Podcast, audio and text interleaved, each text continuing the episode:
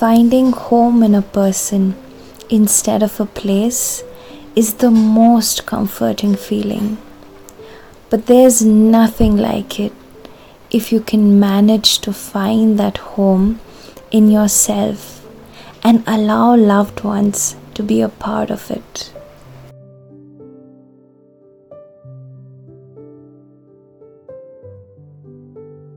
It's not wrong of you to feel miserable about missing out on things that made you feel good. It's just a human thing.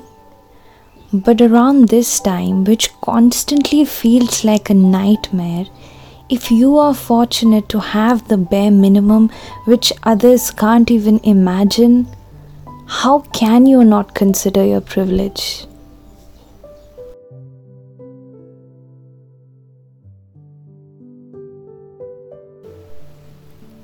Waking up to broken people and collapsed homes every day, hope has started to feel like a fragile concept.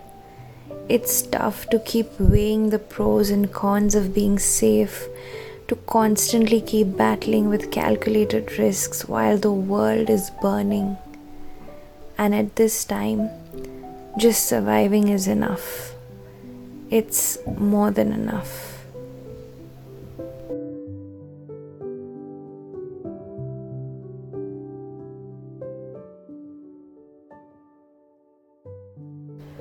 All it takes is just one little stroke on the decayed shutters of your memories, one silent hum reverberating the songs that had stopped singing, and you're back to questioning yourself with that bottomless pit hopelessness once again.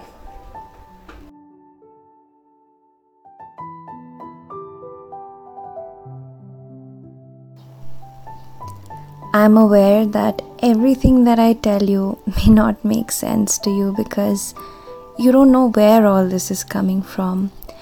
And maybe I won't always be able to explain why.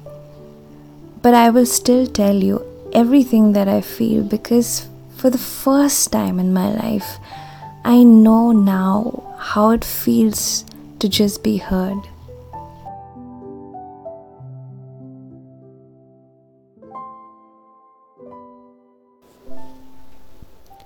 I have finally realized something, and you should too. You don't need to be universally accepted.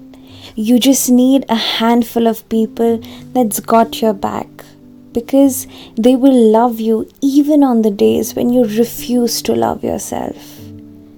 And those are the real keepers.